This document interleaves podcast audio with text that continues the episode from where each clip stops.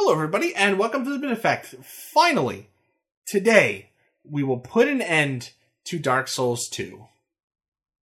Or will it be a cycle? And at the end of this episode, we're just going to start talking about the Fallen Giant again.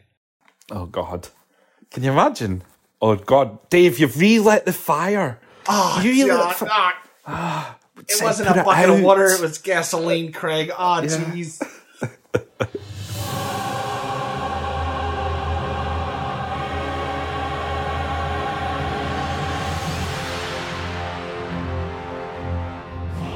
as always, is a sturdy, sturdy son, bro, is my good friend Craig. Hello again for the third time. for the third time. All right. So, as I explained on the Gothy episode, which if you didn't listen to it, I'll do a really quick explainer here. Just due to scheduling things with Craig moving, we haven't had a chance to record one long monster episode, so we're sorry for having to split it up into three. But without further ado, let's go to Brightstone Cove Tseldora, which I believe is where we left off last time. And we're gonna talk about the Duke's Dear Freja. Oh, oh, oh. You're supposed to make spidery noises. Or get a violin and pluck it. Like. Okay, so, getting back into the groove of things. First off, Brightstone Cove Tseldora. Are you scared of spiders, Craig? No, not in the slightest. Didn't it nerve you at all to see them like stuck to the wall just looking at you? No, uh, the the bit that got me genuinely got a bit of a ooh was the first time you see a spider and you poke it and then it stands up and it's a human with the spider on his back. piloting a spider or a spider Yeah, yeah. piloting a human. There we go. Exactly. That was the bit where I went, Ugh, and then I just, you know, like kept on. This area confused the balls off of me because I didn't know where to drop off and where I was going to die, essentially. That, and it introduces a new mechanic of blooming sliding. What do you call those ropes? Slidey, like a grab onto it and you slide down. Oh, oh, the zip lines. Oh, the zip Yeah, lines. zip yeah, okay, sorry. Yeah, sorry. The, the zip lines, I didn't realise that zip lining was a thing in these games because it never happened before. And then all of a sudden I'm zip lining about the place.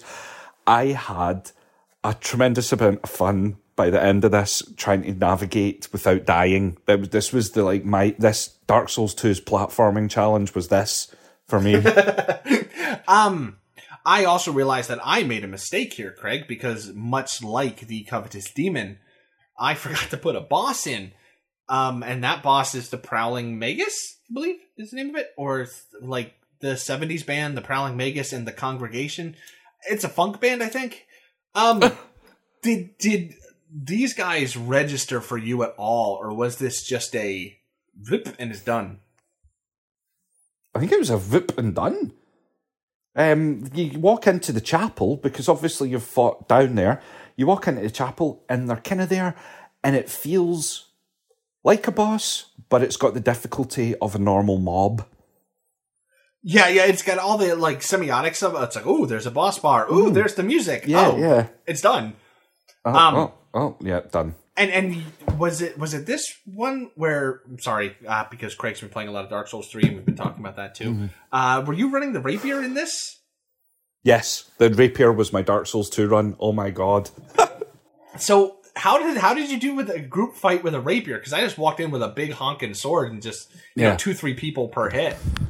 No, by this point in the game, I was really comfortable with my rapier tactic. So, as I mentioned previously, if you roll, you stab or throw in the direction that you roll. So, it, you have to introduce a bit of a delay on yourself. But I already, from dealing with mobs, knew to f- isolate people or to find the furthest away person, roll round so that I was at, at my back against the wall, basically.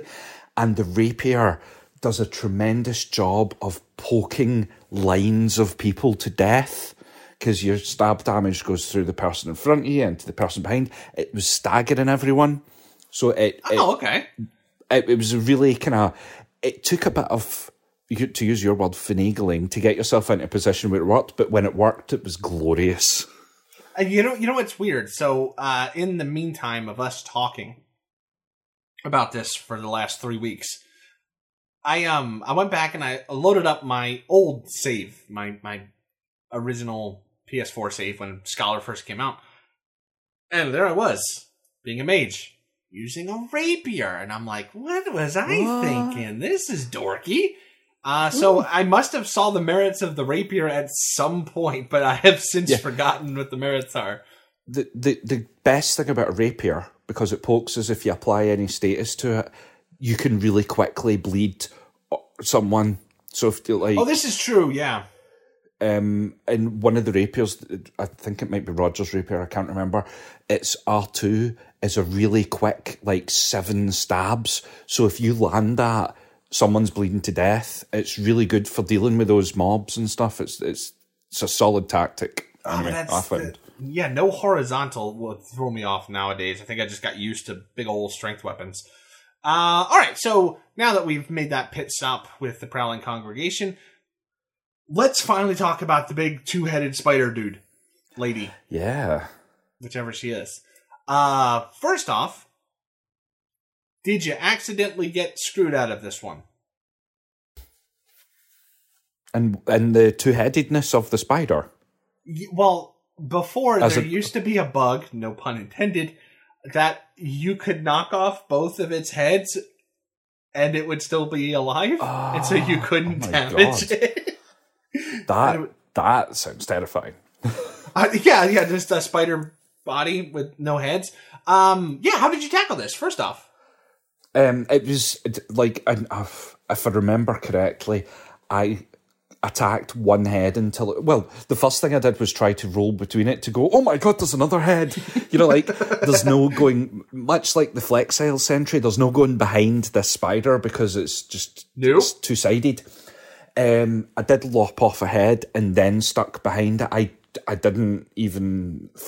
This wasn't strategy. This was pure gut. I've, I've got to try and get through this. I wasn't like I'll lop off one head and then I'll lop off another head and blah blah blah. No, I was just kind of half terrified because it's a gigantic ass spider. I'm not scared of spiders, but one that size. oh yeah, it, it could be it could be the it could be the world's most innocuous animal. If it's that size, I'm scared of it. Um, And the other, the other the thing that I did, stab them. Ooh, that's a unique strategy. I never actually thought of that. Actually, I didn't. I didn't kill any of the ads because um, I just brought in a torch, and spiders are canonically terrified of torches. So it was just like hold the torch, stab the big one. the entire level is trying to tell you to hold a torch, and I never got it. I never got it at all. So it's all those rooms that have the sconces right there and the braziers Yeah, right there. Okay, Just walked straight past them. fair enough. Um, did he rank it all on or she? I can't remember. If it, I think Freja. eh, I think it's she. Did she rank it all on the um either the cool list or the had a bit of difficulty with list? Um, d- more more on the cool side of things. I think the the tone of this entire area. The my favourite bit is actually when you cross that wee wooden rickety bridge and you mm-hmm. walk into the room and all the sp- you look up and there's just spiders dangling everywhere.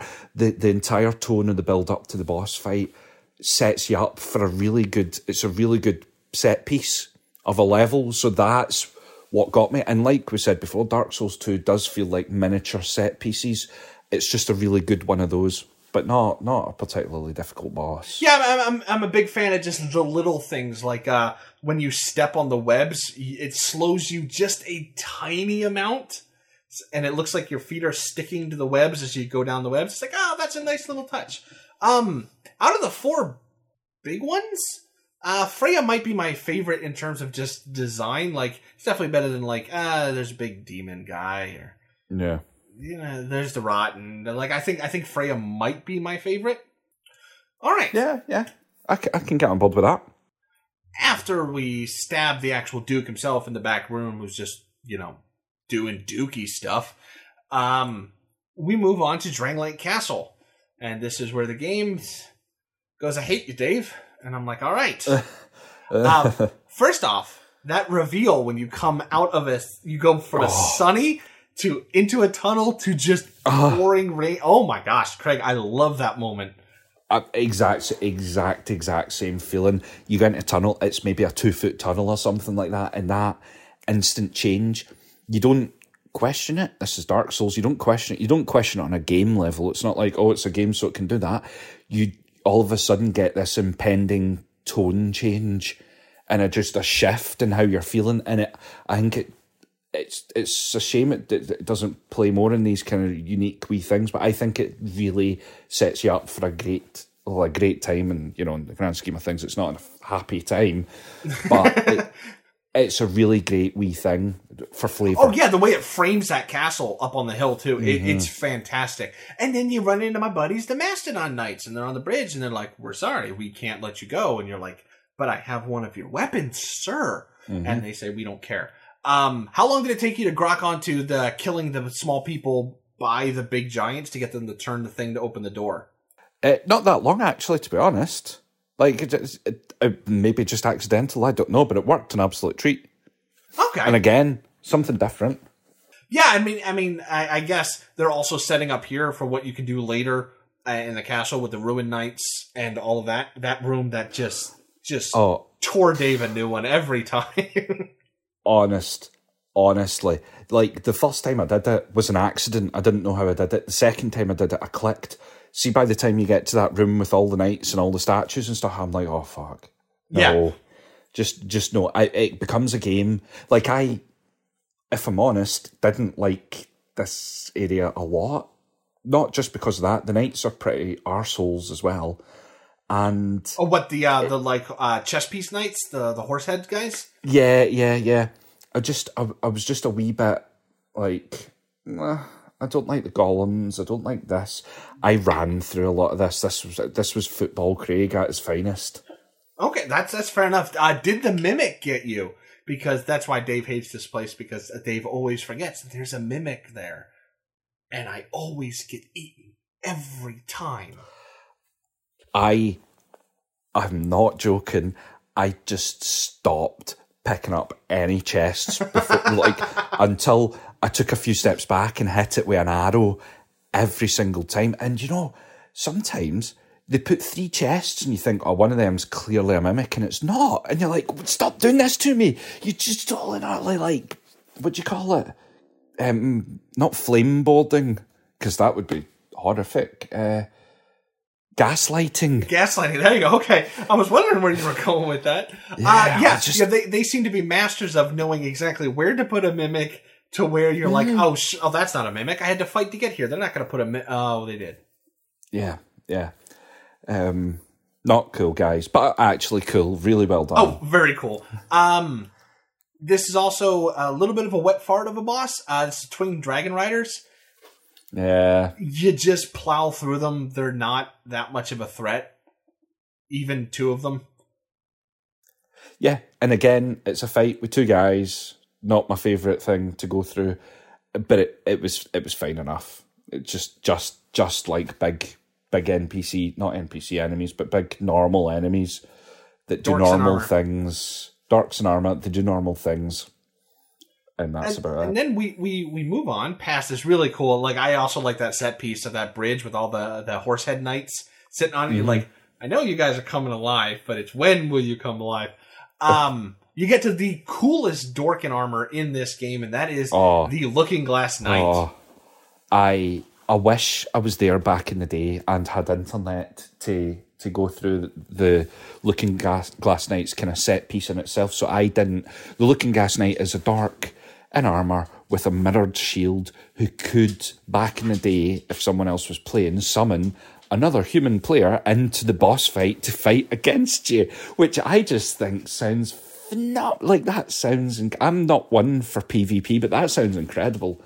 Um, as it turns out, it was more rolling to his right and stabbing, and rolling to his right and stabbing. I really enjoyed this one though. Like the entire arena is really cool looking. So oh, the just... raging thunderstorm and, and just yeah. like ah, oh, um, there's a little bit more to it. I think uh, this is one of those things where what build you play depends on how you're going to hit this. So the PvP okay. thing is kind of a FromSoft tradition. There was a boss like this in Demon Souls. There was a boss like this in Dark Souls 3. There's a boss like this in. Was there a boss like this in Bloodborne? I can't remember. I can't remember. But either way, it could be a giant death sentence if you see another person come out of that mirror, and they come out super cool. Did you see the animation? Any no, chance? no. Oh, so you see the you see the player inside the shield, and you see him start banging on the glass to get out, and then the glass cracks, and then boom, there he is, and you're like, oh, this is great. Um, it was a death sentence every time for me. I'm terrible at PvP. I don't enjoy it, but uh, if you're a spellcaster, spells reflect back if you Oh hit the shield. That's so fine. it's it, it is really cool that way. But And yeah, if- I take it then. Sorry, I just because I was playing about with a bow in Dark Souls three. If someone's holding up their shield and you hit them in the foot, it still hits their shield. I take it that's not the case in this. Like if you um, don't, that I would ha- I would actually have to go check that because that's kind of a game by game case. yeah, it's really disappointing when you shoot someone in the foot and it hits the shield and they're like, oh god damn it, I'm shooting you in the foot. It's clearly Oh, the not. worst for me is like when you know you're outside of a corner and you have a clear line of sight, but the arrow still gets caught on the corner. Uh huh. Um, but yes, I, I the Looking Glass Knight is one of my favorite bosses out of this. Super cool. I but again, yeah, not not super hard. Like I mean, sorry, that's a refrain we keep saying, but to be honest, if you're a if you're a new FromSoft player, you're gonna go back to these games and go, "Oh, this was hard, huh?" Okay. Um. So we have a double whammy here because next is the Shrine of Amana, and this is where Dave really regretted his uh, double fisty build because oh boy, oh It's boy. just- that that is I'm I'm super impressed. Like with, So- with your efforts. So I went through uh, the Vietnam version of this level. So when the game first came out, the soul arrows had almost 100% homing. They would turn semicircles to get to you, Oh, right? Wow. Okay. And there were about 50% more of those. Like you would walk out of that cave and just blam, nothing but soul arrows. This this was the hellscape for the original Dark Souls 2 and in in this it is toned down by quite a bit, but even toned down, it was rough to get through with fist weapons. Um did you have any problems seeing the ground in the Shrine of Amana? no, I don't. I don't think so. because uh, because I was looking at it right now. It, when we play games for the podcast, I try to look at it from a okay, you're colorblind. How would you see this? And it's tough for me sometimes to even notice the delineation between ground and abyss. Oh, I mean, like I can't really tell the difference. My the way I got round it was I bow and arrowed everyone in a place, and then I set the camera to top down view, and oh, basically that's ran enough. like that. Good point. Yeah. Um, because I did like I, I didn't mean to sound twatty there. I did inadvertently walk off, roll off, and die to Welcome this, to but I just I, I adapted super quick. I, I don't like it. I like I genuinely think it's one of the the bits I don't like is that there's a great big flat bit of water, but you can only walk on some of it. And it's really like you got it in Elden Ring and everything else. Like, It, it's Just- a FromSoft tool in their toolbox for sure. Um, Yeah. like like there's there's there's the thing like I don't have a problem with you're gonna have a boss fight and there's gonna be holes in the floor like uh, Iron King, right? Like that's fine. The oops, you weren't paying close enough attention. yeah, kind of kind of wears on me after a while. it it'd be like imagine Bloodborne fighting. What do you call it? The big spidery slug water. The big The one that un, the one that Rom? unlocks. Yeah, it'd be like fighting Rom, except there's holes in the water everywhere. Like that, just it sounds cheap and cheesy and shit. Well, see now that now that you're aware of this, I can say like when I first ran into Rom and you notice all the water, you're like, uh oh, uh oh. You're like, mm. and you go to that top down go wait is there land everywhere okay there's land everywhere we're safe uh yeah yeah absolutely uh and then you play sekiro and your character can swim and your brain just explodes and you're like oh my gosh they put swimming in um okay so this area will have a special place in my heart because this has my 100% dlc included favorite boss of this game I love the Maiden of Song so much. So you're you're going through this whole level and you're you're hearing this singing and you're like, well, that's some charming singing. That's kind of cool. That's a nice atmosphere to this place. And then you go to those little huts and you're like, oh, maybe it's them singing. You know, it's the little ladies, the Milfanito, and they're just singing. and then they all disappear, and you're like, okay, they're still singing. And then you go into boss fog, and they have just enough animation left where you see it match up with the singing, and you're like, oh my Uh-huh. gosh, this is Craig. Why don't you explain to the fine people what the Demon of Song is? So, Demon of Song, absolutely, like, I agree. Not, not flavor, theme, design wise, this is an incredible boss. It is. You, you, you're in a big pond, and there is a frog, but within its open mouth is a big skull and hands creeping out, and you, you just. uh, this is big, sorry. Scale wise, you're talking like three or four times your height. It is terrifying, intimidating. It ticks, it triggers all those. I've never seen anything like this before. I couldn't even have imagined anything like this before. Like you can imagine a giant knight, or you can imagine, you know, like this, that, the other. A giant spider with two heads. Yeah, yeah. I only a few people I think would ever imagine this level of. Blah. um, Because you walk in and you're like, oh look, it's it's a frog with a giant skull in its mouth. That's kind of cool. And then it like moves its head to shift its arms also out of the Uh-huh. mouth. You're like, oh my gosh, this is this is amazing. Um, it really is. I this boss like like gameplay wise not the best. It does its little slip and slidey thing, which I find cool, Yeah. but it it's not super intricate. No. But the visual design, like you said, is it is a triumph, man. Like this made me smile so much the first time I saw it. it is sort of like I died the first time I came up against it, and it was on a this is amazing. You know, like I was really distracted with my mind exploding. And at the end of the day, if you've got a spare bow and arrow in your pocket, you're sorted because you just keep walking backwards and shoot. Uh, yeah, yeah, pretty much. Oh, it's it's worth noting that the frog does close its mouth, at which point the whole thing is impervious to damage, which is I know, just- and you hit its body and you get that rubbery like on it. It's like, oh. so good. Um, yeah, because every time I play a new Souls game, right, it, there's always that. Okay, what's my favorite boss? And then every boss, you're like, okay, okay, this is a sliding scale. Up, didn't like that one. As soon as I saw this, like, uh, they can't top this. This is this is it, and it has remained my favorite Dark Souls two boss for every playthrough. Uh, then you go to the Undead Crypt, and the Undead Crypt has a bit of a trick to it. Uh, as Gollum would say, it is a bit tricksy. Did you accidentally light a torch in here? Uh, no, I didn't. So I didn't light a torch, and I noticed that they try and trick you because there's one undead person that will follow you with a torch, Huh? which I think of all the trolley things is just hilarious. Like the fact that they would think to do that is hilarious.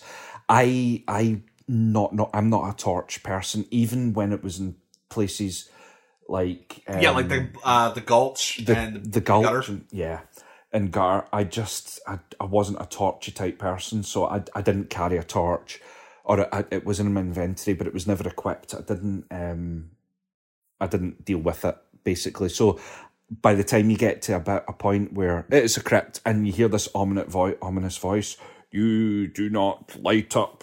Blah blah blah blah blah. You think, okay, I better turn my torch off, and it is an NPC who will become violent towards you, aggressive towards you. if Quite you so. light- if you light a torch. But what it does, in a really in the way Souls does, is if you do light a torch, you immediately lose a quite a valuable vendor. like and a summon for the next boss too. yeah, yeah. Actually, yeah. By this point, I I was looking at summons, going, Dave, I'm gonna I'm gonna summon people, and I do like that you meet him, and if you light a torch, he tries to kill you. If you don't light a torch, he tries to help you beat the boss. He's a bro. I mean, like like story wise, it's a super cool story, but that's not why we're here. Um, Mm-hmm. Of course, you know my first run through. I'm like, all right, I'm gonna listen to what you say, sir. You sound like um, you could kill me. So the Yep. next time you play, you're like, all right, what happens? Oh lordy, that whole place turns into just a murder box for you. It Oh, is. wow. It is rough. Uh, and then later on, you have the bells. The bells. Mm-hmm. I hate the bells. belt.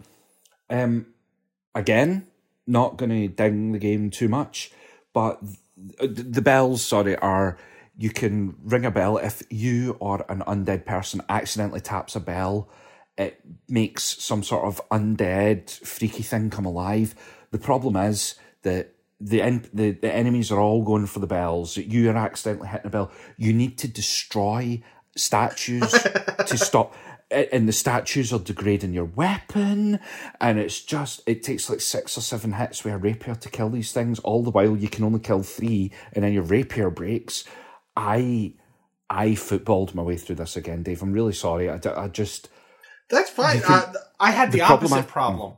I had a giant two-hand you know giant dual wield thing where you destroy a rock in the first two hits, and but you're close enough to where that that last roundhouse accidentally mm-hmm. clangs the bell. It's like ah, shit, shit.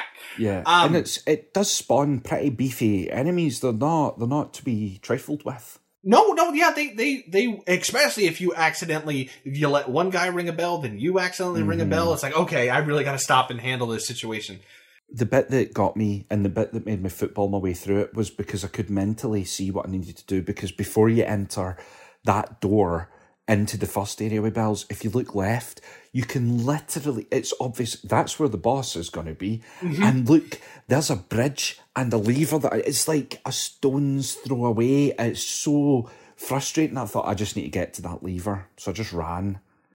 Um, so you didn't end up doing the alternate place that not the alternate place, the alternate state for this place.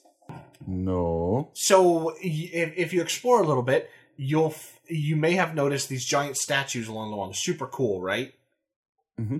Um, in that area where once you come out, you can look to the right and you see okay, that's where the boss is. There's the bridge there and all that stuff there is one sconce there that if you light it, it lights them all the way down ad infinitum, and you get like this that cool Indiana Jones like oh, yeah, yeah, yeah, all the way down. It's like ah, oh, that's so cool, and then the whole place just like shines. It's super cool. That's um, turns out Agdayne, the uh, the Dark Boy, doesn't doesn't like that very much. Mm-hmm, mm-hmm. But all right, so you deal with with the bells, and mm-hmm. you lower the bridge, and then you run down this really cool set piece where they got all these mausoleums on both sides of you, and there's guys guarding it, and then you look down, it's like, oh, that's another dragon rider, and you're just like, eh, yep. run by him, who cares? And you go into the boss fog, and you get what might be my favorite mechanical fight if it's a dork in armor. Oh, really? Like, I like this guy's move set a lot. He's got a really cool uh mechanic to him. So, uh this is Velstadt, the King's Aegis or is it Aegis? I think it's Aegis. How do you um, say that? Aegis, I would say. It's just okay. Um, what makes Velstadt cool is he's first of all wearing purple, which makes him already better. And then he's got like this giant two-handed mace, but the mace head is this bell, and he just kind of whams that thing around and does some really cool stuff with it. Um, this was actually a wall for me the first time I played it how did you hit it? Um, so I ran ran down the ran down the stairs. Uh, some really annoying undead person somewhere rings a bell, obviously. obviously. everything comes alive. So I did. I ran through, went into the fog, and just used my tactic to kill the guy. I think there's one attack he does where he does the, a bell ringing area around him, and those are the attacks that always get me. You know, things that are like an area of effect directly yeah. on the boss is my downfall because that's where I am.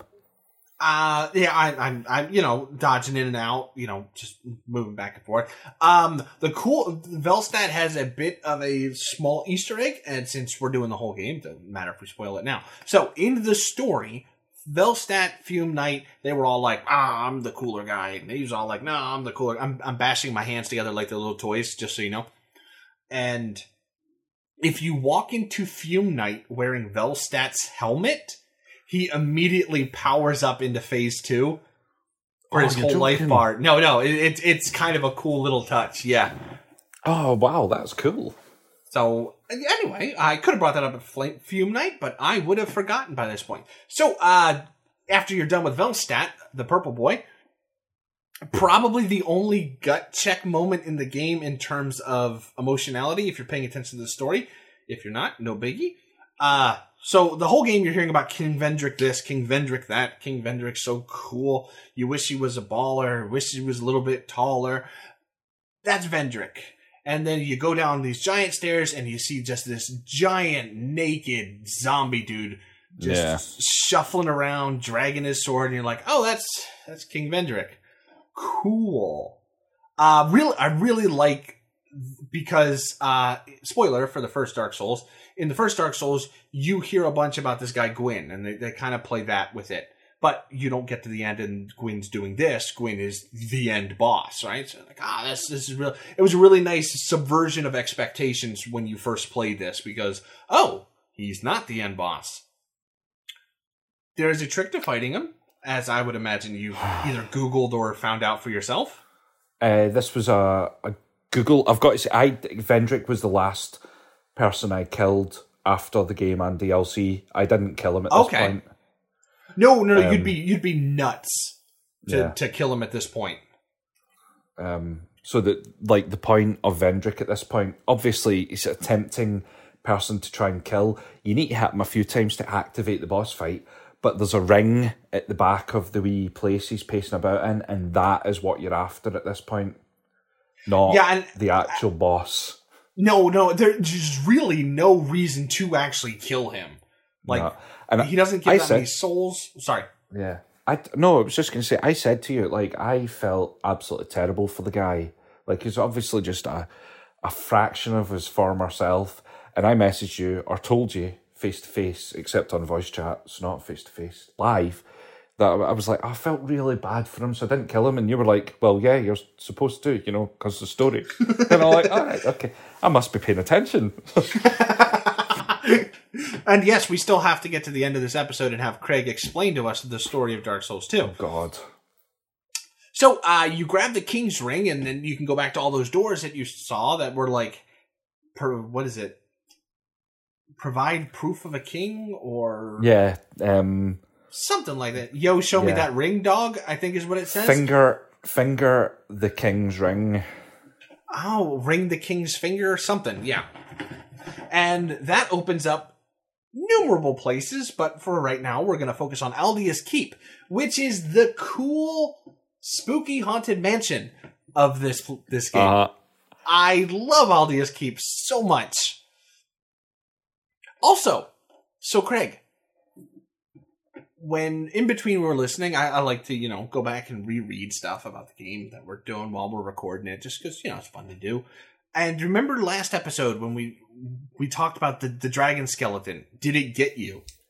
yeah, yeah. Did it do anything for you? The giant dragon skeleton. Yeah. On the yeah, staircase. I, I was I was playing with the kids and I was peeking in and out and peeking in and out and going, oh, is it going to come alive? Oh, is it going to come alive? Clearly, it's it's just too big a scale to actually come alive. But I, from that point on, was like, I really need to pay attention because I think I'm going to have to fight a gigantic ass dragon. Like that's it what does that's come. It comes alive and does like a Terminator Two lunge at you, and then it falls to pieces. it didn't do that for me. What? It didn't do that for me this time too, and I'm like, wait a minute. I know that happens, and I had to Google it. Oh, that would have been amazing. I know, like, because that's what I remembered. I'm, I'm like, man, I remember that thing comes live. Can't wait till that gets Craig. Oh, you were meaning like you asked me, did that do anything for you? I thought you meant emotionally, No, tone wise, theme. You mean literally? Did it ch- ch- like gotcha? No, no, it was already lying on the stairs. Yeah, no, no, no, yeah. So, so it lies on the stairs, and then when you get near it, it does just this like last minute blah, and and and grabs for you. Yeah, it didn't do that I'm- for me this time too. And I I'm, can't think I that you would miss that. no, and I'm I'm very curious. Okay. So in Scholar, the way to actually set it off from some quick googling is you actually have to light all the fires in Oh, all this and then so i'm guessing instead of being a you open the door rawr, it's the well you've been you've you've walked past that thing like four times now It's certainly Okay. not going to do anything, and then it gets you. But boy, Got you. did not did not happen to me this time. Anyway, Yeah. So Aldia's Keep. Um, this can either be a super short area with not a lot in it, or Mm-hmm. it can be an interesting fun house, like a very Scooby Doo fun house. I take it. Football Craig went the super short route.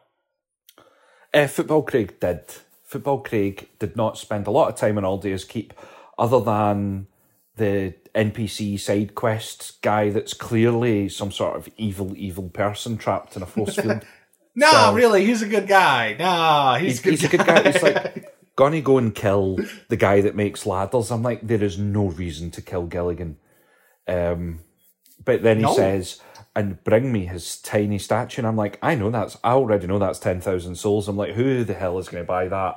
Okay, now I have to go and buy that. God damn it. I thought it was a scam. I thought I was going to go back to Gilligan and he'd have his wee statue again. It'd Um, just be like, it's a wee thing they get going. Yeah, I was gonna say it, it's a it's a con they got. All right, Mm-hmm. you make him buy this stupid useless thing. Yeah, yeah. and yeah. Um, so in every in every Souls game, there is either one of two ways they do this, right? And spoilers for all the other Souls games except Elden Ring because I haven't run into that person yet. There's always an NPC that either if you save them, they go to your hub and kill everybody, or B, they tempt you to go kill everybody by offering you rewards. Uh, and this, he is that guy. I think his name's Novelon, not Gavilan. Novelon. Gavlan? Yeah, Some- something like wheel, Navalon Um, steel. Yeah, yeah, yeah. Gavilan wheels, Navalan steel. Yeah. So eventually, he'll if you progress his quest line, he'll ask you to kill the Emerald Herald, and I'm guessing that's From's way of going. And we made you kill your level up lady. How do you feel about that? Because you can still use them. Like, did you ever kill any NPCs in Dark Souls 2? Nope. Okay, so what happens if you kill somebody that's important? They're not enough of a dick to be like, and you ain't leveling up for the rest of the game, dickwad. Um, you, there, there's a gravestone that appears, and you can summon them to their gravestone so you can use their services, but it'll cost you like forty thousand souls to use it. Okay. So they technically never dead end you, but they are like, well, this is your I'm a dickhead tax thing. So, eh, Okay. it's kind of cool. Yeah, and I, I, I was really, really super duper careful with all of this. Like that guy was clearly a baddie. Clearly, Clearly, yep, And I- very and I'm much like, so. and I think I'm not hundred percent certain, but where he is mirrored in the opposite corridor is a lever, and I think that's what would free him. But Yes. if you ra- like, if I ran left instead of right first, I would have saw a lever and be like, I'm pulling that lever. I could have accidentally freed him. Now, see, and and there's where the tricky thing happens, right? Because if you're playing online, you run to the lever hallway, and I just said lever because you did. Damn you! Mm-hmm. You run to the lever hallway, and you'll see like a bucket load of community signs of people. don't you don't dare. you dare! Don't you dare! I thought that would be and and it works against you because you're like, are you guys trolling me? Does this make something good happen? Uh, so I really like the way the community is like, no, really, we're trying to help you, and you're still like, I think I'm gonna pull that lever. Um, so yeah, it's it's super cool. Uh, so um, there's a hallway that you run up, bunch of locked doors on both sides, people behind paintings. Uh, sadly, they don't make the eyes move when you walk past them because that would just be perfect. Uh, and then you get to an ending and it's locked, and then this God. ogre is like, "Hiya, Yeah. buddy." Oh, I, I, I, I, I was playing this as I said just a minute ago with the kids, and when that ogre bursts through, I was already like preparing to peek and poke and just you know like go through the door frame. I bust through the wall. That does not happen enough in these games. The games are. It always feels like you're in an area, you clear it out, you move to the next area. This was a clear violation of the doorway code in a Souls game, you're not just running through a doorway to get to hide from a big guy.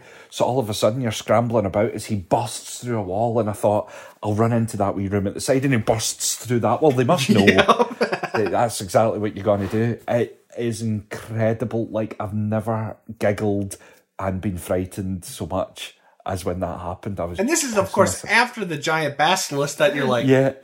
that cage ain't gonna hold you, buddy. What are Oh, you doing? Honestly, so funny. Uh, this all culminates into uh, you making a mad dash out the door and into a really cool mini walkway where you can see for miles, and it's really cool skybox stuff going on there. And then you walk in the room and you get a real wet fart of a boss called the Guardian Dragon. Yeah, it's a it's a real shame. Guardian Dragon is your most stereotypical of dragon fights. He flies about a wee bit, he breathes fire, and when he's breathing fire, he's pretty well locked into a certain direction. So that's your moment to like just stab away. I, it's really disappointing compared to the Dragon Rider from Dark Souls. What three? That I've just fought. Nameless Not the Dragon Rider, the Nameless King, the first part of the Jesus. Oh my god! Oh my brain, my brain. I know, I was gonna Um, say it's all tumbling out, Craig. That I know it's just all coming out. That I know it's a later game, but it's just a fantastic fight. This is like you could have been playing Skyrim or something like that, and that sounds awful. I wish I hadn't. It feels that. like a Zelda boss, to be fair. yeah, yeah, yeah. Um, although, I mean, like, like there's the thing, right? And they even do a good dragon fight in this game. Sinh is a good dragon fight. But I don't know if it's because this takes place in a cage and he likes to hunker up on the walls or whatever it does.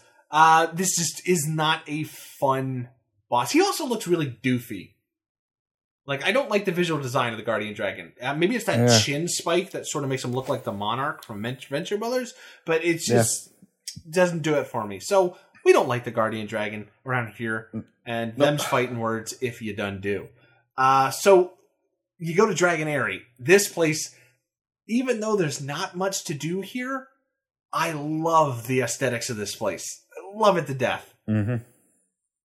Um, so Craig, I think I asked you off air, did you get whammied by the bridge? And you said no because Craig footballs through things. Mhm. Does not does not kill.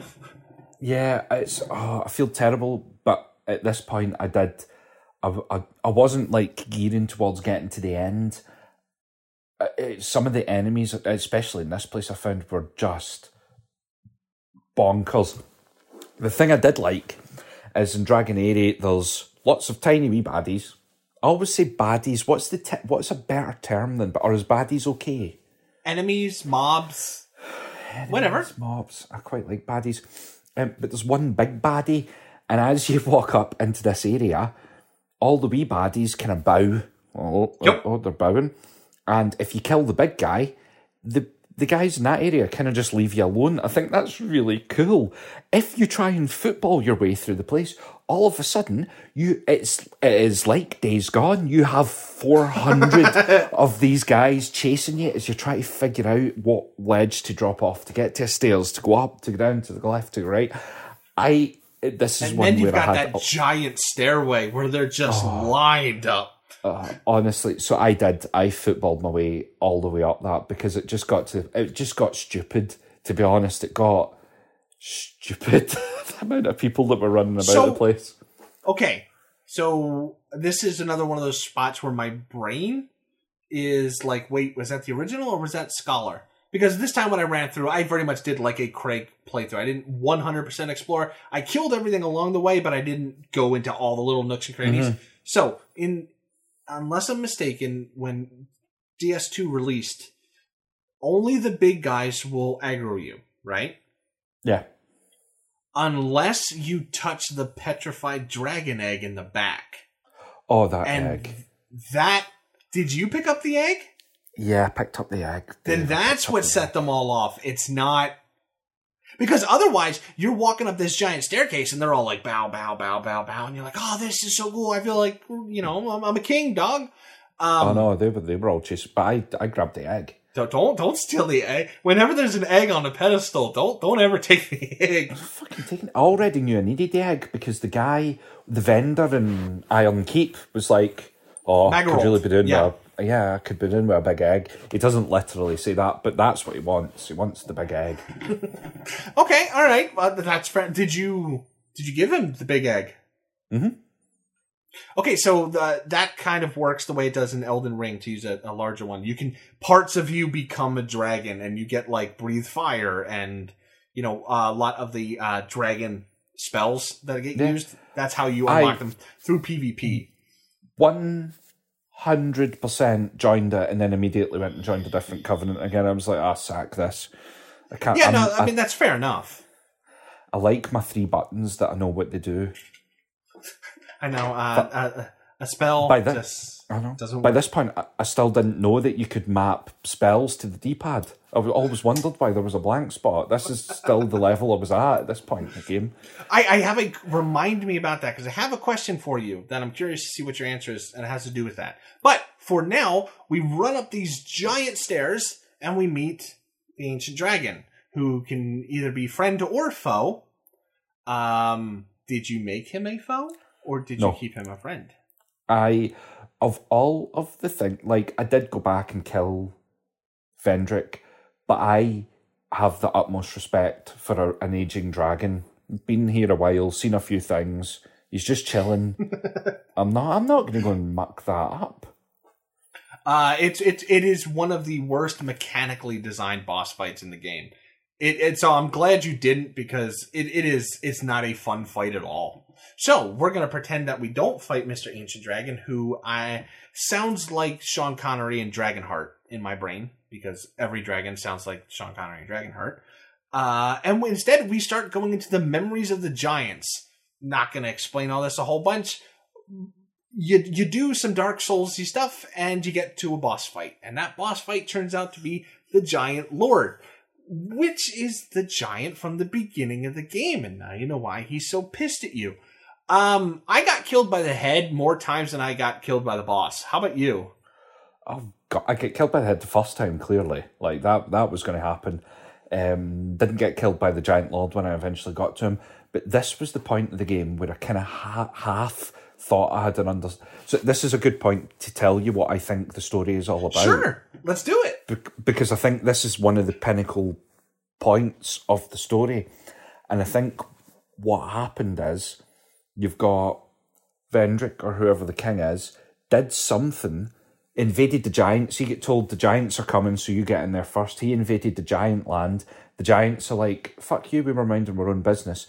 So then invaded back, invaded Drangleic, and then this fight is like the, the giant. uh, They're being defeated. The giant lord, the giant lord is there, getting smacked or smacking everyone about the place, and that is why the giants were there. That's why there's all the dead giants and all of this kind of stuff. And these memories are telling you the story about how they got to that point.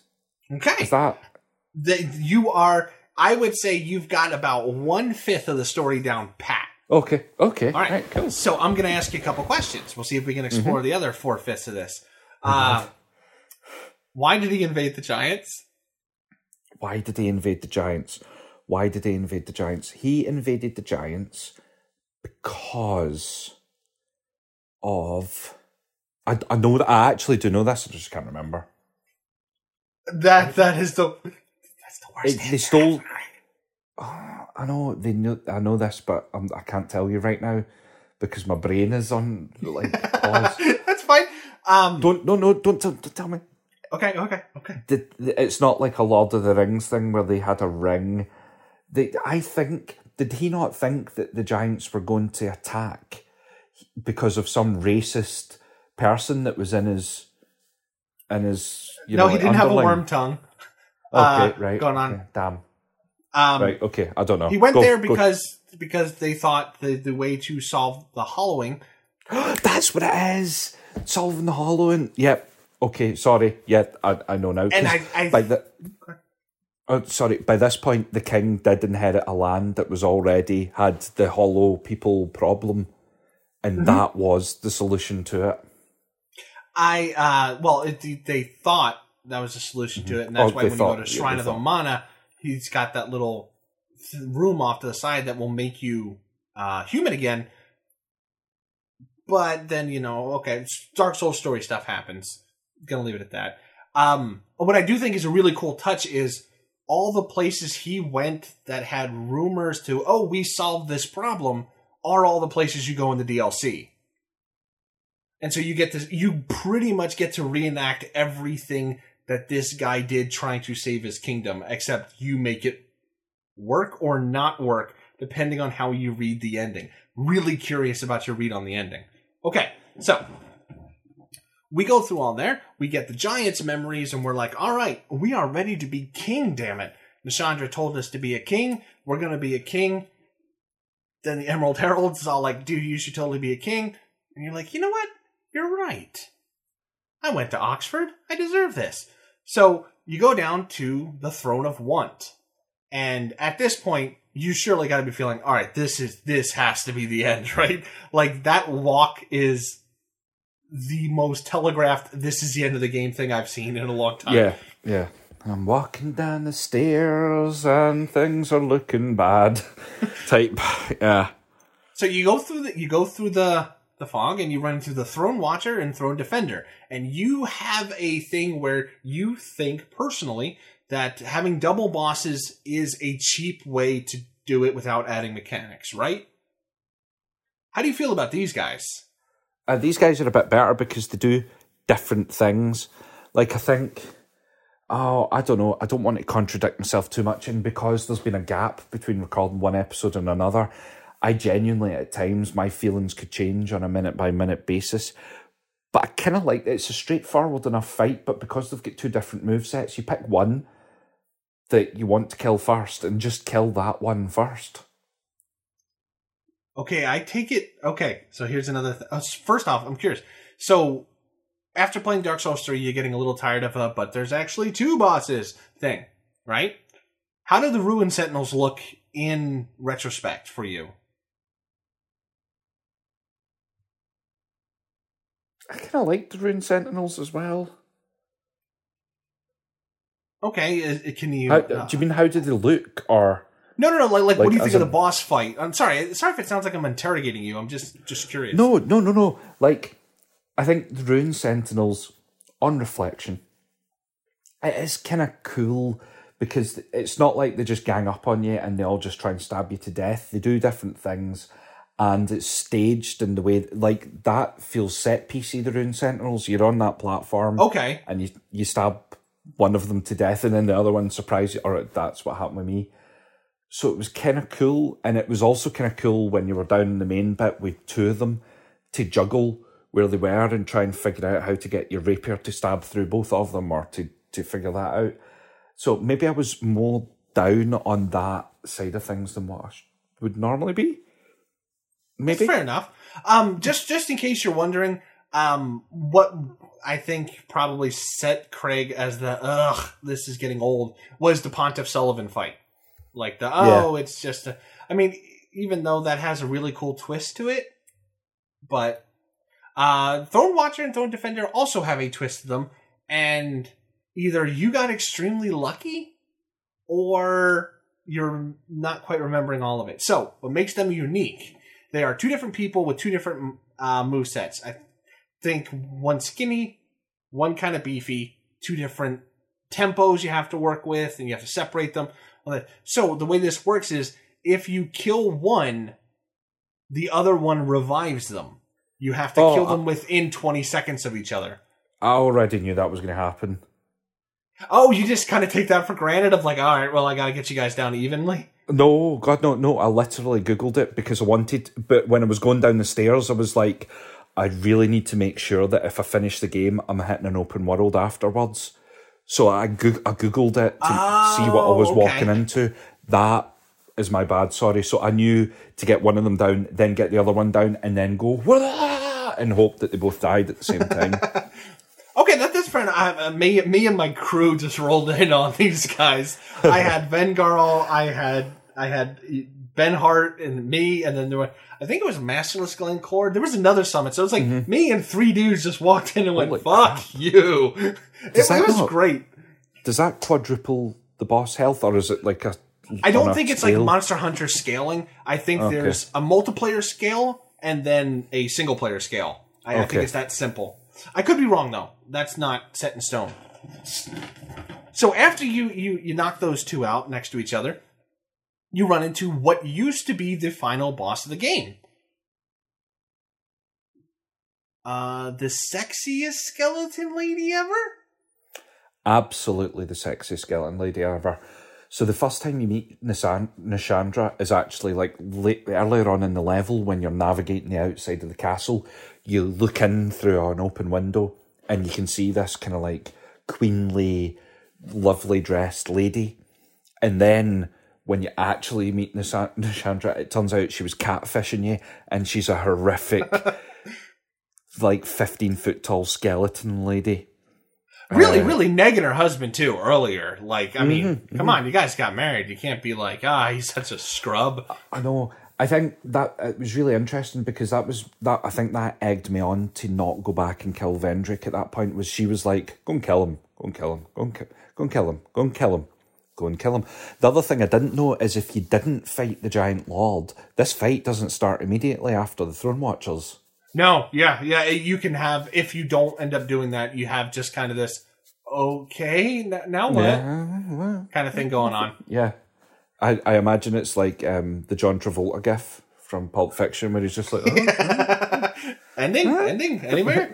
Um, yeah, All right, so um, me, me and my crew. This is this is where my balling crew kind of fell short because God. they, they don't they don't quite have self preservation in mind. Uh, they were really going ham on old Nashandra, but they did not care about them cursed obelisks, whatever you want to call them. Uh, poor Benhart made it longer than than Vengarl did, but uh, nobody made it out to the next boss.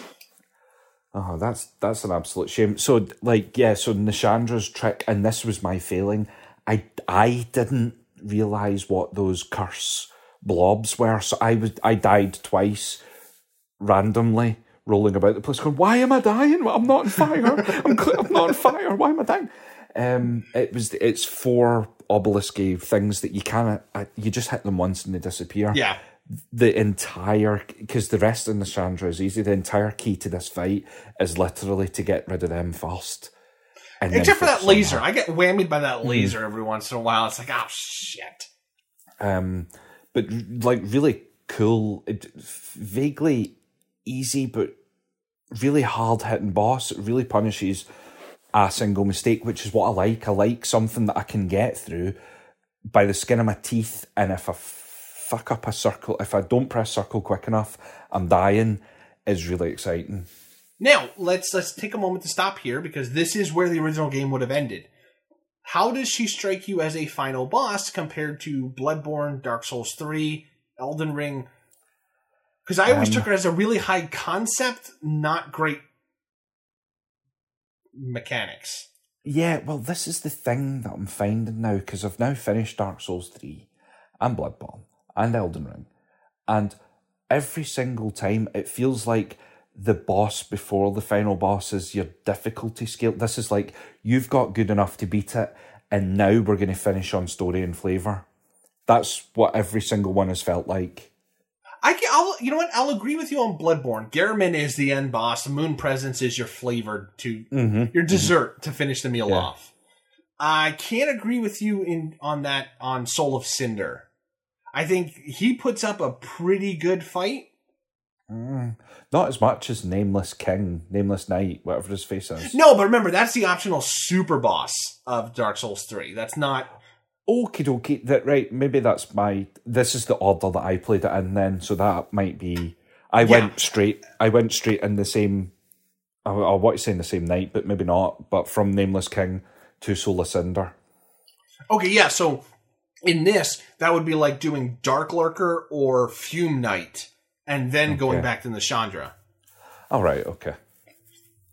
Um, so in the base game, when you defeated her, there was no choice. You got the ending, and there was only one ending in this game, which was super weird for a Souls game.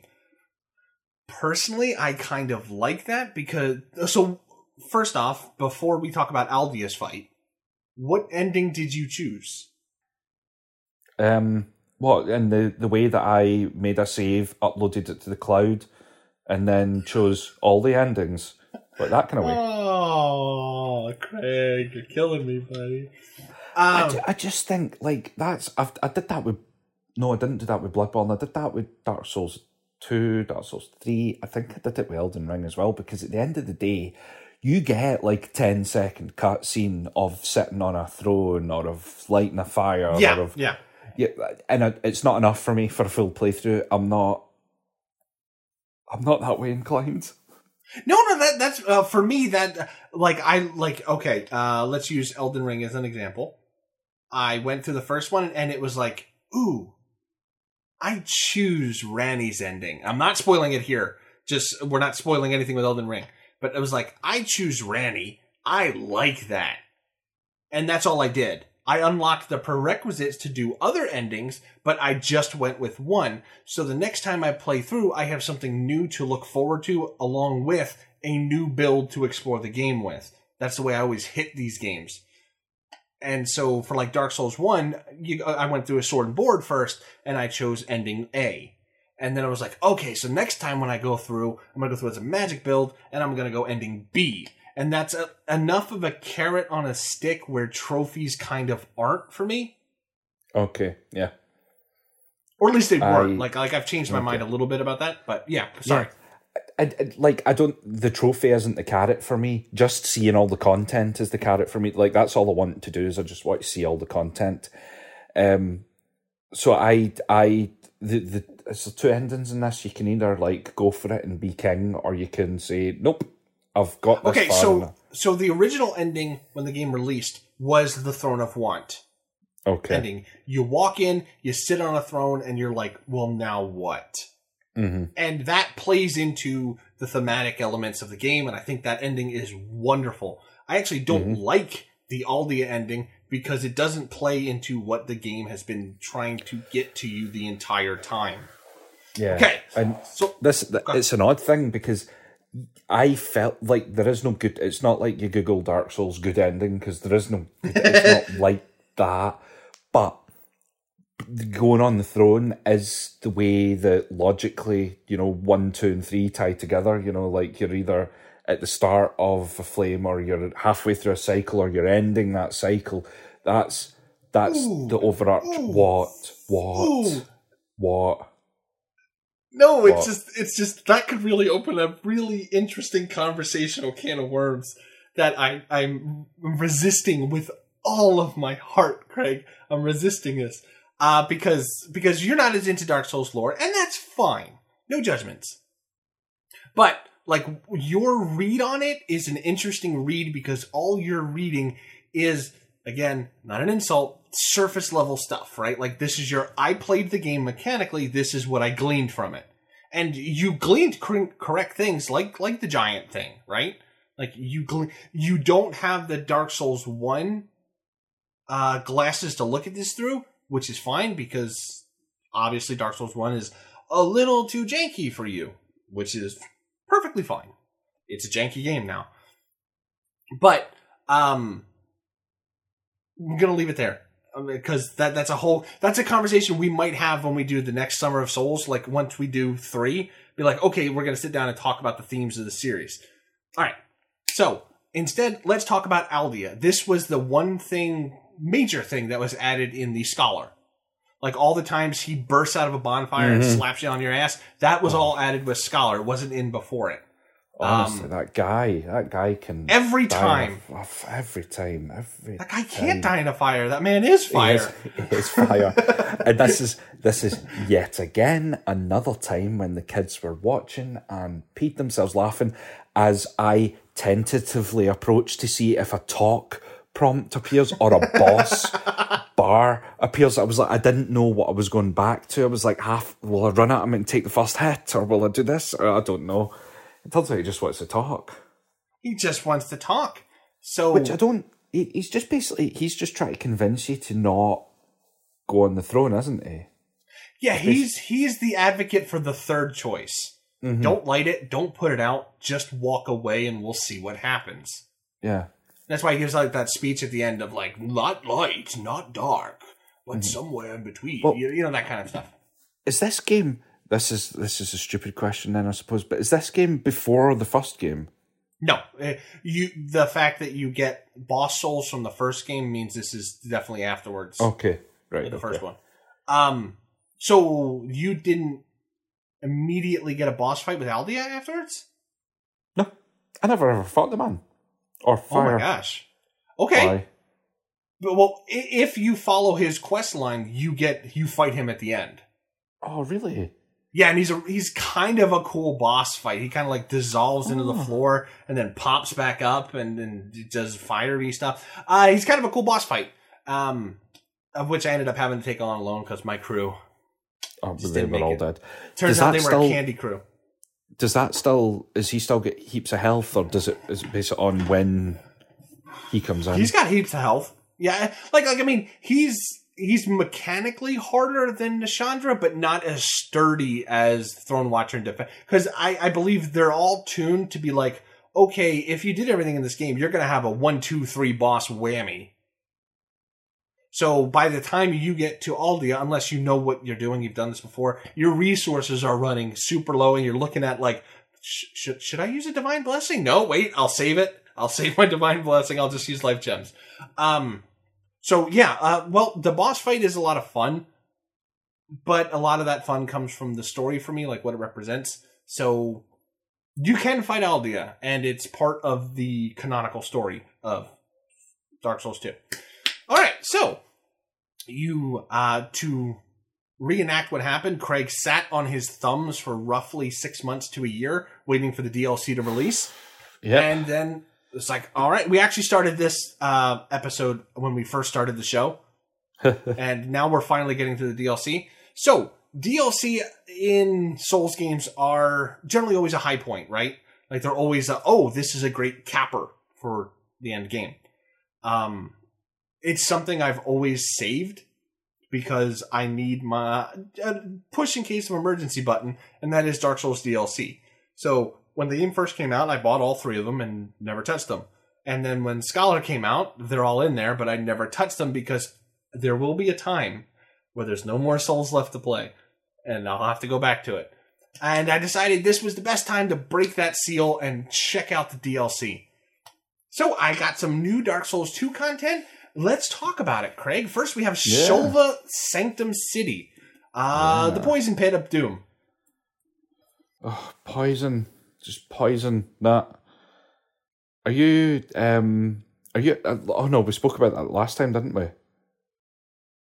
Like the area of effect, status, places.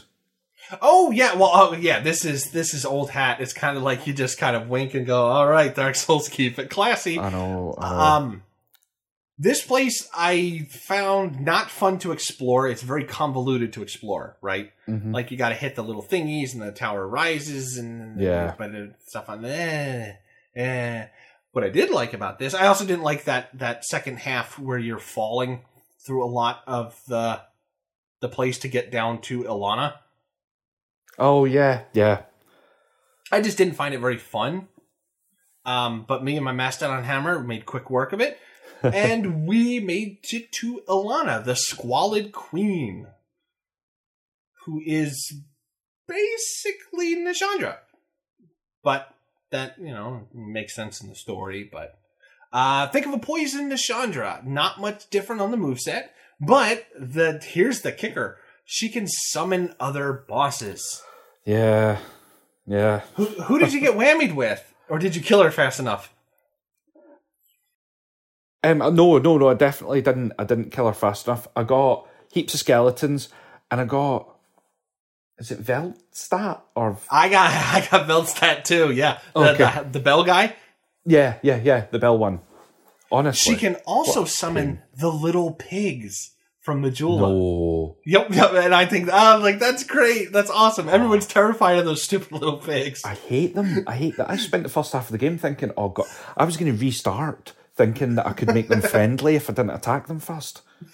Um, but yeah, uh, I would say not not a terribly difficult boss, but a boss with a timer, and they didn't really do that now in Dark Souls Two. Earlier, it's like, oh, okay, if I don't kill you fast enough, you summon something. That's a cool little twist.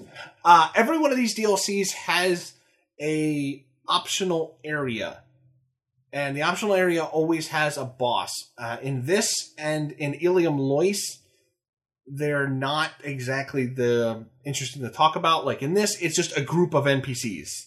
Like it's a party battle, right? And in Eleum Loyce, it's the royal pets, which you've already killed one of. So it's not really that interesting. We'll talk about it when we talk about Aava. But um, the only other boss in this is Sinh. Uh, I think one of the best dragon fights they've done. Oh, it's like far better than earlier, and I again feel bad because it's literally a dragon that's just sleeping. Like, I, I, there must be story reasons to kill it, but a sleeping dragon, I just, I just feel that's overkill.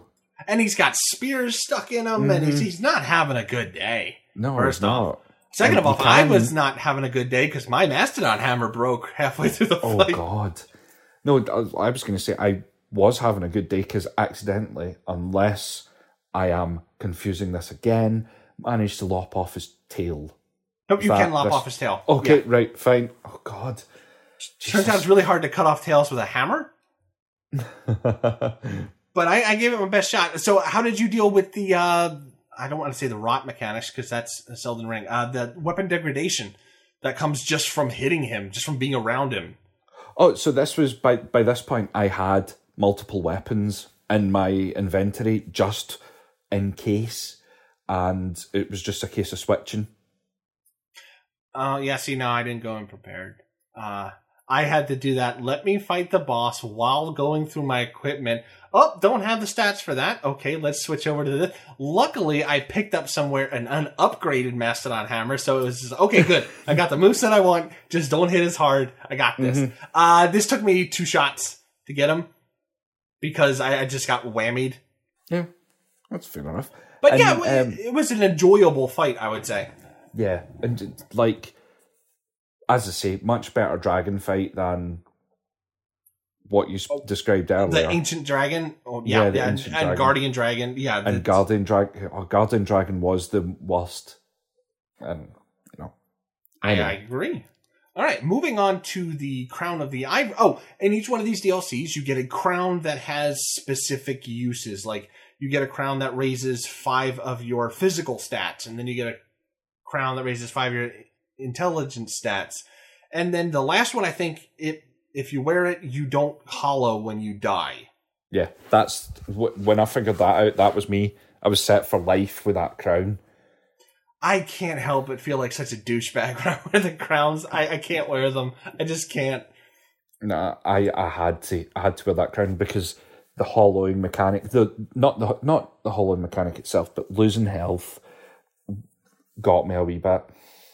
It just felt That's that's fair enough. I mean, I Yeah. mean, I, some of us don't need, you know. So I, I've never died. I think in a Dark Souls game, so I, I didn't even know that existed until I googled it. Um, so next up we have Brume Tower in the Crown of the Ivory King. Nope, nope. Crown of the Old Iron King. Ivory King Yeah, is last. Um, I don't like this place. Just flat out, I don't like it. Why? I I find I find the area cool. I like the story behind it. You know, the fact that this is all ash, it's not snow. Oh, look, it's people. I, I like that. I like I like the cool things like going up the giant chain and doing that. I found the whole area a little too samey. Like it very much. But on the s- the other hand, you have those cool like giant elevators that I really liked but the moment to moment okay i'm still waddling through through ash oh oh look there's a building that looks like every other building this one i found the most visually uninteresting i should say Um, I'm the same. Castles, not for me. The first, I think it might be the first bit of it where you have to work your way down like that tower, and you're at the top. I managed to somehow jump, roll, and then clip fall, and made it at least halfway down the tower without doing anything. Opened oh the door, wonderful went round the corner, bonfire. I never went back. Like I, I, I was like, really sorry, guys, but you're not even getting to fight me because I can't be hooped with you. do you know Um, who i am Just- Um, exactly. you know what this reminds me of it reminds me of the library in bloodborne where you had to move the staircases and stuff it's just that kind of level design that i don't like and granted this is grading on the largest of curves this is i don't like this level design for a souls game and that's it like otherwise it's it's a fantastically designed level uh so the first boss i ran into was the blue Mhm. smelter Okay. And for me, he went down on a toddle. Like, Oh. was nothing. You're, you're saying that because you know what I'm going to say, don't you? no, I am going to take extreme pleasure in it, though. Yeah, I one shot this guy. He was, it was I was like, Yeah. oh, it's Smelter Demon, whatever. Yeah, so Blue Smelter Demon in this, for some unbeknownst reason, to, this was the boss that took me the most tries in the entire game to beat. Despite beating the first one in one shot. Like, seriously, just took me so long. It was the boss that made me end up respecking all of them. like I put on armor, I put on rings, you know, I was like, right, what kind I googled what kind of damage does the blue smelter do? Okay, and then equipped myself to defend against that, and then I beat him first time. Craig doesn't get dressed for every boss, just the ones No. that hit him. Just the just the ones that have a status effect that seems to kill me in one shot. Like he had a few moves that would one shot me. Oh, well, okay, yeah, but see, I'm, I'm rocking up in a, uh strength build, so I'm wearing pretty beefy armor, and I knew. Oh, okay, so that's another thing that I would know from other Souls games. Blue equals magic damage. It just does. So anything that's blue, oh, I gotta make sure, you know, my magic defense is up. And so, you know, I popped one of those, like, uh, what's it called? The burrs? The little burrs that is like Oh, the yeah, flame yeah. burr, the, the magic burr. And it was like, oh, okay, I'm good. It's good. You know from previous Souls games that blue equals magic, but you also know that because you can see color. Like that's that's two things going for you. This is so wait. so wait, Craig, you're telling me you're colorblind? No. um Okay, so you couldn't tell the difference between the red and the blue smelters? Oh no, I could tell it were a different color. I just I didn't even I did not even click that it was color coded damage. Oh, okay. Yeah, yeah, yeah. Like like like yellow is always lightning, red is always fire, blue is always magic, and then the purpley kind of wobbly is always like dark damage or the abyss damage or you know whatever. I wish. I knew this before now. Well, I this time I can't blame it on you not reading a tooltip. But I can blame it on you not changing your approach. Because if you're a spellcaster, you realize, oh, all my spells are blue. And if you're casting miracles, you're like, oh, all the miracles are yellow. So that might be a thing you just learn from playing different builds Okay. as well. Yeah, this is it's, probably a, one of my biggest problems as I am coming at this. I've played the games in the wrong order, and I've played them in an oddly specific build way that probably hasn't let me experience a lot of the game. No, but on a plus note, then you can go back and have a fresh experience too. All right, so um, having not played the DLC, but not being enough of a man to say I don't want to know anything about it, I listened to countless podcasts and read countless articles about all the DLC because I was just super curious, but didn't want to play it because that would be dumb. Um, and I heard everybody going on about the Fume Knight. Like, oh my gosh, the Fume Knight, best fight in Souls, period, next to Artorias. That made me happy and sad because I don't think Artorias is that good of a boss fight. But I'm like, well, it's Dark Souls 2, Fume Knight's gonna be great. And so I rocked up to Fume Knight and I'm like, all right, this is gonna be a wall. I'm gonna have to hunker down for this. So before I went in, I put on, you know, the heaviest armor I had, put set up my consumables bar with all the take less damage things, you know, all this stuff. Walked into the boss room, pop, pop, pop, pop, pop, popped everything, and then one shot him. I'm like, ah, ah, that's not fair. Um, I don't think this guy rates for me at all. Really. What about you? Oh no, I like not. This is not on a difficulty scale, but I absolutely love the fight. I love the fight. I love the arena. Look, very shiny marble floors. Everything, you know, like a window at the back. Outlook, all of that. I, I take it you knocked out all the idols first too, by the way.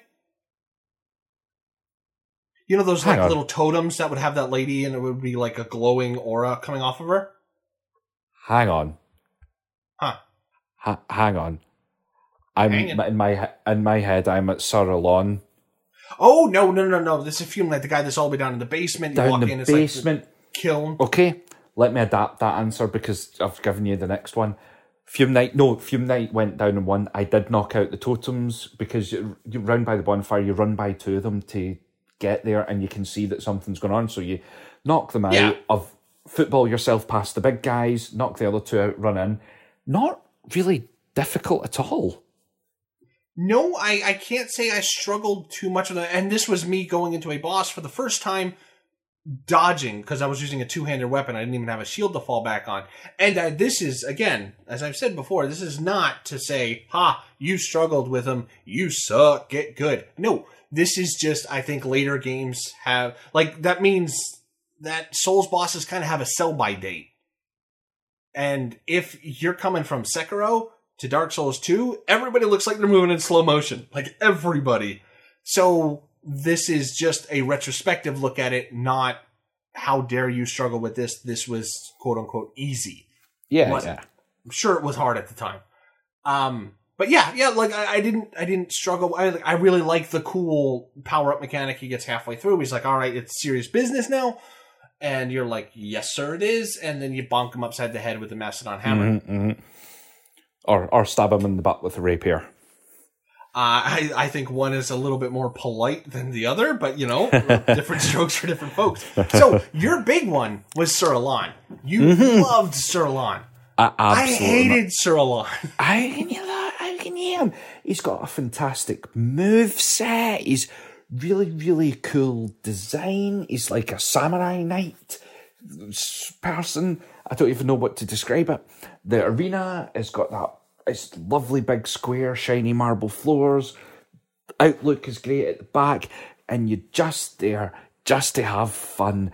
And I I genuinely loved that fight. I genuinely loved that fight. Well, you have physical proof that you love that fight. Uh, I, on the other hand, got tired of killing all those stupid salamanders every time.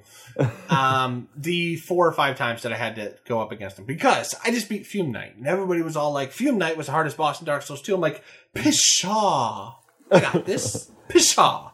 Uh, so I just I just rolled up all by myself. I didn't bring a crew this time, and um, he he flattened me hard. Um, I there's there's something about the way he moves because he does have that samurai like I think it's called uh, Iaijutsu where you stay still for a minute and then you yep. just explode into movement. Uh huh. Every time that sucker got me, every time, um, which meant I was smiling like an idiot. Uh-huh. I was like, oh, oh, oh, this is great. Um, it did take me four or five tries to get him. I finally got him, and then, you know, I was like, hey, Craig, you know, if you if you beat him without getting hit, he commits suicide. And yep. you're like, dude, no way. Uh, and well, I'll let you continue. Yeah, so cute. My I downed him. I want to say one. It might have been two, but it, it was most likely was one. And then Dave let me know, and Q 17, 18 attempts before, before I got him to seppuku himself or whatever it's called. I that for me was the highlight of the entire game was beating Sir Alonne without getting hit because of that one tiny wee thing that didn't have a trophy, it didn't have any, it didn't do anything. It was just for the no, it's best. it's just the little things like cutting off the Rotten's arm. You know, yeah. it's just mastery. I, you you proved mastery. I guess would be the best thing to put it. Genuinely loved it, and so like it all, I think if Sir Alonne had been a different boss any other boss, actually, I might not have done it. Maybe if it was Bloodborne, maybe um, Father Gascoigne or Maria or someone like like that. It, it took a specific boss for me to put the effort in to spend in you know an hour and a half or two hours trying to beat him. It was it was amazing. I, I, I think you broke up for a bit. You said Vicar Amelia in Bloodborne, right? What? No, no, no, no. I was I, I was saying like Father Gascoigne or Amelia. Yeah, yeah, yeah. Uh, uh, oh, sorry, uh, you broke up yeah. again. Nope, you just said Amelia, right? Because that's the best boss in Bloodborne. Everybody knows this, Craig. Um, right. Oh, yeah. What I said was it, it would take it takes the very special boss to make me th- like Sir Alonne was so special that I wanted to do that and get him without getting hit. I was being sarcastic because you, you said Maria and Gascoigne, not my favorite boss of Bloodborne, Craig.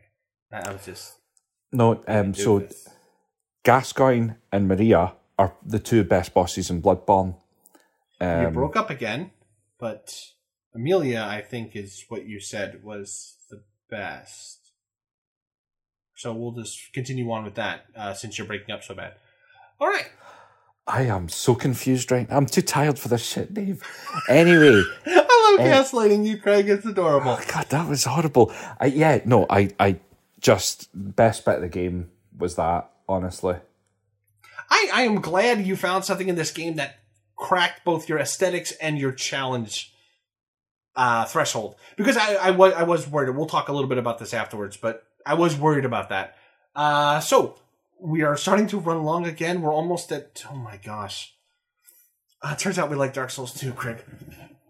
Uh, so, next up we have Eleum Loyce. Uh, since we're running along, we're gonna go yada yada yada. Really cool set. You get up from the bonfire, boom, you get blasted with cold winds, and the lady's like, ah ah ah, I wouldn't come in here if I were you. And you're like, lady, I have to. I paid for this DLC. I, so so you go in.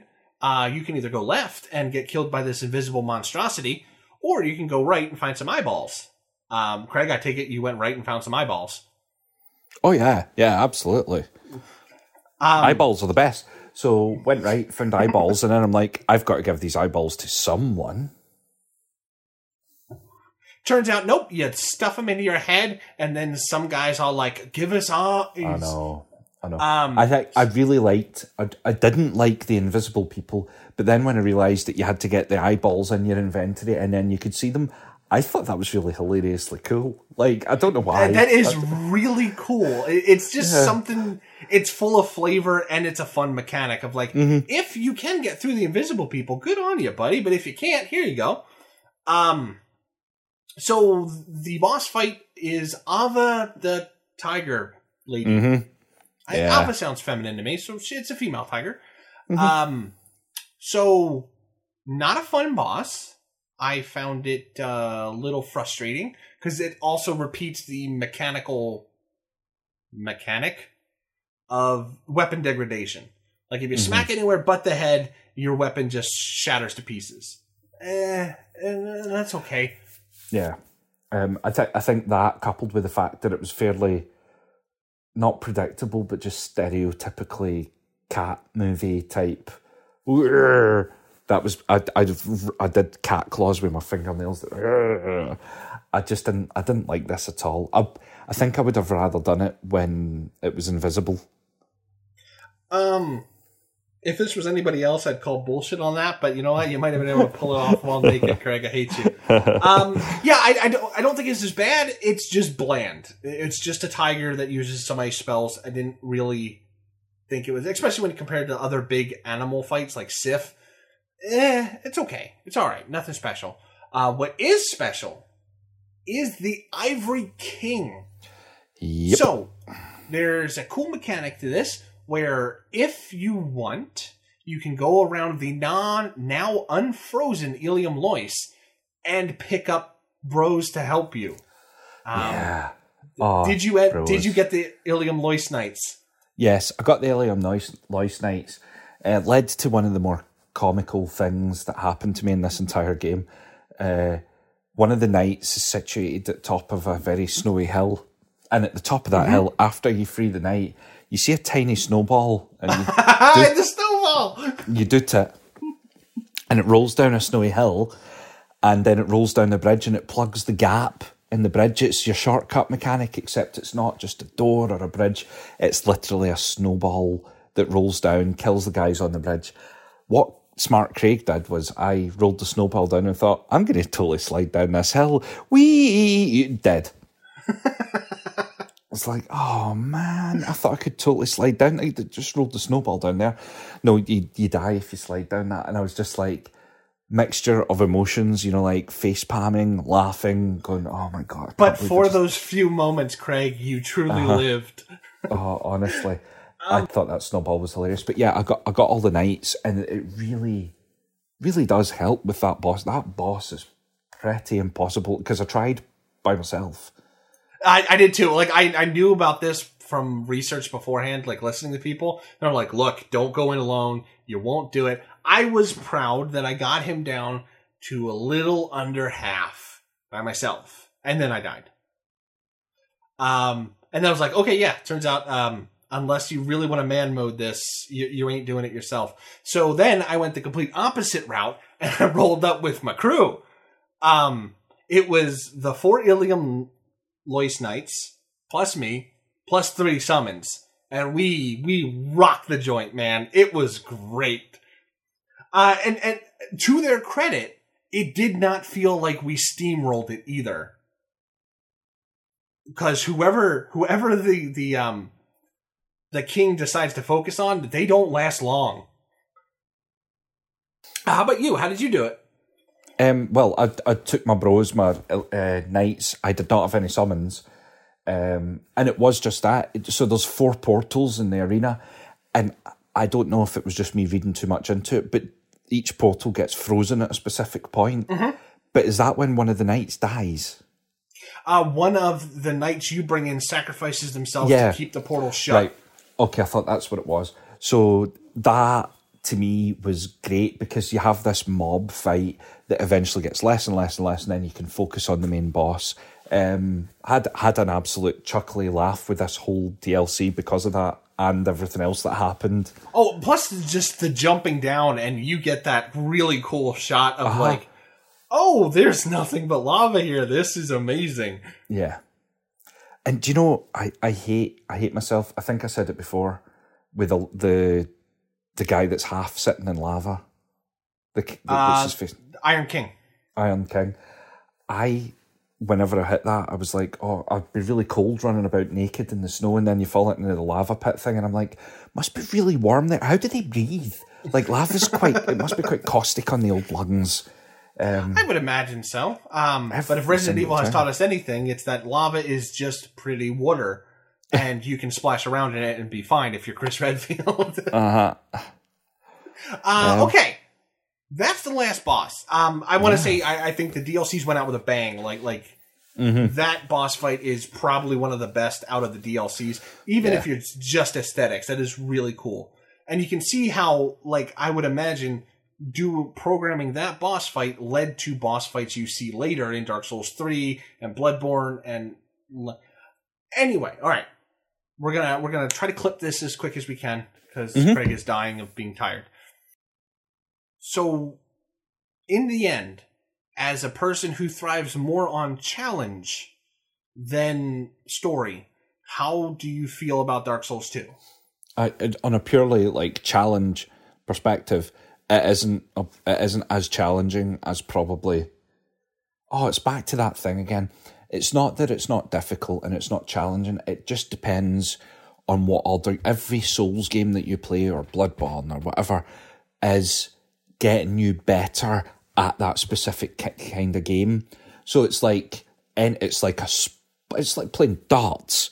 You know, you play darts and you play a different game of darts and you're getting better and better and better. It's not that the first game was more difficult. It's just that you are literally getting better. And I think that coupled with, I don't know, it's it's not they're not simple boss fights, but No, but but it's like if you play Celeste, Mario 3 ain't going to hold much of a challenge for you. Exactly. So I think that combination of things means it's not as challenging as what it might have been if I'd played it back in the day, f- I'd- just after playing Dark Souls 1 or after a four year break or whatever. So I, I, I do think that it, I, I absolutely loved. This is final thoughts now. I'm so sorry. That's fine. That's fine. Uh, but I, I just I genuinely loved my time with this. The DLC made my day. That last DLC was fantastic. Um, and then the- my, the final thing I did was I got the DLC all done. I then I finished the game in level 108 or 112, one of the two. I, I keep forgetting which. But then I went back and I beat the Giant Lord another 18 times. I, I, raked in about maybe 80 million souls or something like that. Leveled up to 240, I believe, and then went in and beat Vendrick. And I thought, mate, you, you're you're depressed. I want to put you out of your misery as quick as possible. So I leveled up to the max, killed Vendrick, and then turned off the game. And I, I loved every moment of it. And I felt the need to go back. I spent a lot of time leveling. I- That was a lot of time, you know, over leveling to beat Vendrick. But I wanted to make sure that I'd done him justice. Well, And that's I mean, it. It says something about the story in the game. I've not followed it completely, but I felt I felt things that made No, me no, want. yeah, yeah. I'm not. I'm not saying how dare you, you plebeian. Um, it, it's interesting too because you are a person who does thrive on the challenge, and I'm glad that even just like oh this hmm, okay, even if a game offers no challenge to me, Dark Souls 2 is proof that can still offer something. And that makes me sound way better at these games than I actually am. I'm terrible at these games. I die 5 million times. But what bring, keeps bringing me back to Dark Souls 2, and I will, now that you've experienced 3, I will still say Dark Souls 2 is the best game in the trilogy, hands down. Um, and this is Final Thoughtsy, of course, but it's because of the themes it plays with. So I think I mentioned it before, but every time something from Dark Souls 1 shows up, it's busted and broken and bad. Like, it's just, look at how decrepit this game is to me, I took that as the programmers saying, look, guys, leave Dark Souls 1 in the past. That's where it belongs. This is the direction we're heading now. This is where we want to go. And I think for a developer that got a super flash in the pan, like popular because of Dark Souls, right? Like it just exploded. That was incredibly brave to do that whole, now we're not going to make the sequel everybody wants we're going to make a sequel we want to make. And I think that's why Dark Souls 3 is as unsatisfying as it is, not mechanically. Mechanically, Dark Souls 3 is great. The it it was it's an interesting thing to have to watch because because everybody and this is my tin foil hat conspiracy theory, right? Um when Dark Souls 1 first came about, you had a lot of people on YouTube and podcasts digging into that lore, right? Like just digging into it.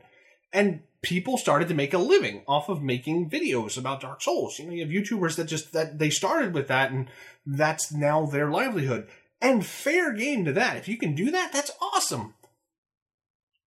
But because of those people and the community that got my head canon is cooler than actually what's on the page, that's why Dark Souls 2 is so unsatisfying to them no, the idea I thought of in my head is cooler than what you did. Hence, this sucks. And I think what Dark Souls 3 did was them getting frustrated and saying, you know, fine, you want Dark Souls 1 again? We'll do Dark Souls 1 again. And then they just did the Dark Souls 1. Everything in Dark Souls 3 is related to Dark Souls 1 at some point. And I think that's why the Souls series ended and they just moved on. And I'm cool with that. That, that that's great. You you did Elden Ring you don't have to worry about tying anything together with anything else. Go for it. Same with like Sekiro, right? Like you can obviously tell that they're like, look, we want to do something different. Or Bloodborne, perfect example.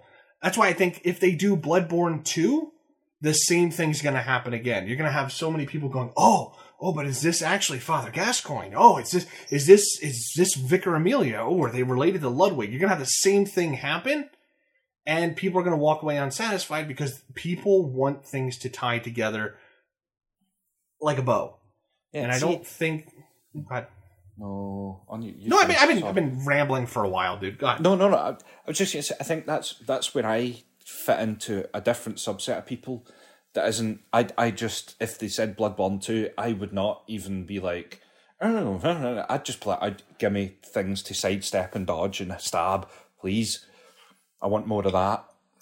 I, I think I have morphed into more on your side, especially with the way I tackled Sekiro and Elden Ring. It was very much just a, now, you know what? We're going to appreciate this. I will gather what I gather from it, but I'm here for the gameplay of it, man, because this, this is, and I think Dark Souls 2 was the last time in the Soul series that the story was really interesting and it had things to say. And that's it. Like that's all all my my grousing and blah blah blah blah boils down to is I think hmm I think the fandom sort of spoiled what Dark Souls had. And that's not me going, eh, you ruined this cool thing I had. It's not not it at all. It's just fandoms do that, man. They just do. Um I mean, I'm seeing what's weird is I'm seeing the same thing happen with other franchises that used to be niche and are now super popular. Like, you know, Resident Evil, Monster Hunter. you know, like those kind of things. It, it, it's interesting to see how a fandom, for good or for ill, can shape a franchise. And that happened for Souls. Now, I think we might be done, Craig. I think we finally might be done. If you have stuck with us through all the grousing and the having to wait and the weird splits in the episodes, thank you very much. I I very much appreciate it. This is a game that is super special to me. I really enjoy this game. Um and obviously it, it, it still has a little something to offer. Now, Craig, will you, having gone through this, ever replay this? Like honest Yeah. answers, of course. Yeah, yeah, yeah. well definitely. Um, I'm going. To, I want to get to the end of whatever the hell journey I'm on just now with all these games, and then I really, I promise, I, I absolutely pledge that I will adapt a playstyle to some. I will use a shield. I will use a sword or an axe or something big, a claymore or something, and I will play it differently because I think the challenge that I had with Bloodborne, which was the first one I picked up, set my playstyle now, and it's been really it's a great challenge. And the thing I've only just started realizing is if I start all this again, apart from Bloodborne, obviously I'm not going to be running about with a sword and shield and Bloodborne, but if I start That, that, that obviously has the least amount of build Yeah. variety, too. But if I choose a different build, I'm going to get all that same challenge again, and that's the bit that I find enjoyable. So if I start with Dark Souls two again, and say I'm I'm running a strength build immediately, I've given myself a whole new game to play. You now uh, the thing you were supposed to remind me of that you forgot, but I just remembered. So cool, I get to ask you a question. So in Bloodborne, magic was done through items. Do you prefer that version to the I have to use a stick and select the spell? Uh, yeah, yeah. Like I, I totally didn't get it at all. I, I managed this time. I man, no, I didn't even do anything in this game at all. In Dark Souls three, I've managed to get a a, a spell onto the D pad, and I still didn't. Even though you've told me twice now, I still didn't figure out how to use it. So I just left it sitting. Um, So you would prefer if they were like those, like you know, the the auger shell or the Yeah. quicksilver bullet item in. Okay, that's fair enough. I, qu- I quite like Um, that. And, and then I'm not going to lie, I barely use them as well because I am the person that keeps all my grenades and RPG ammo to the end of the game and then doesn't use them. Well, Because use what if you need them? What if you know, need them, Craig? Exactly. the game is over, the credits are rolling, and I'm like, 1,500 items. I'm like, oh, gunpowder ash times 7,000. Um, yeah. Um, I thank you very much for trying this because I know your patience for older mechanics and older games it runs thinner than mine. And I'm very glad that you found something interesting in this, man. I really This- did enjoy it. So, if anybody ever tells you Dark Souls 2 is the worst one, you can point them to these two overly long, or three overly Mhm. long, bloated, chatty episodes about why they're wrong. And why it doesn't matter because people have personal taste. It's fine. All right. Again, thank you very much for listening, dear listener. And Craig, thank you for coming along on this journey all over the world of Drangleic. We will catch you next time on Hotline Miami 1 and 2.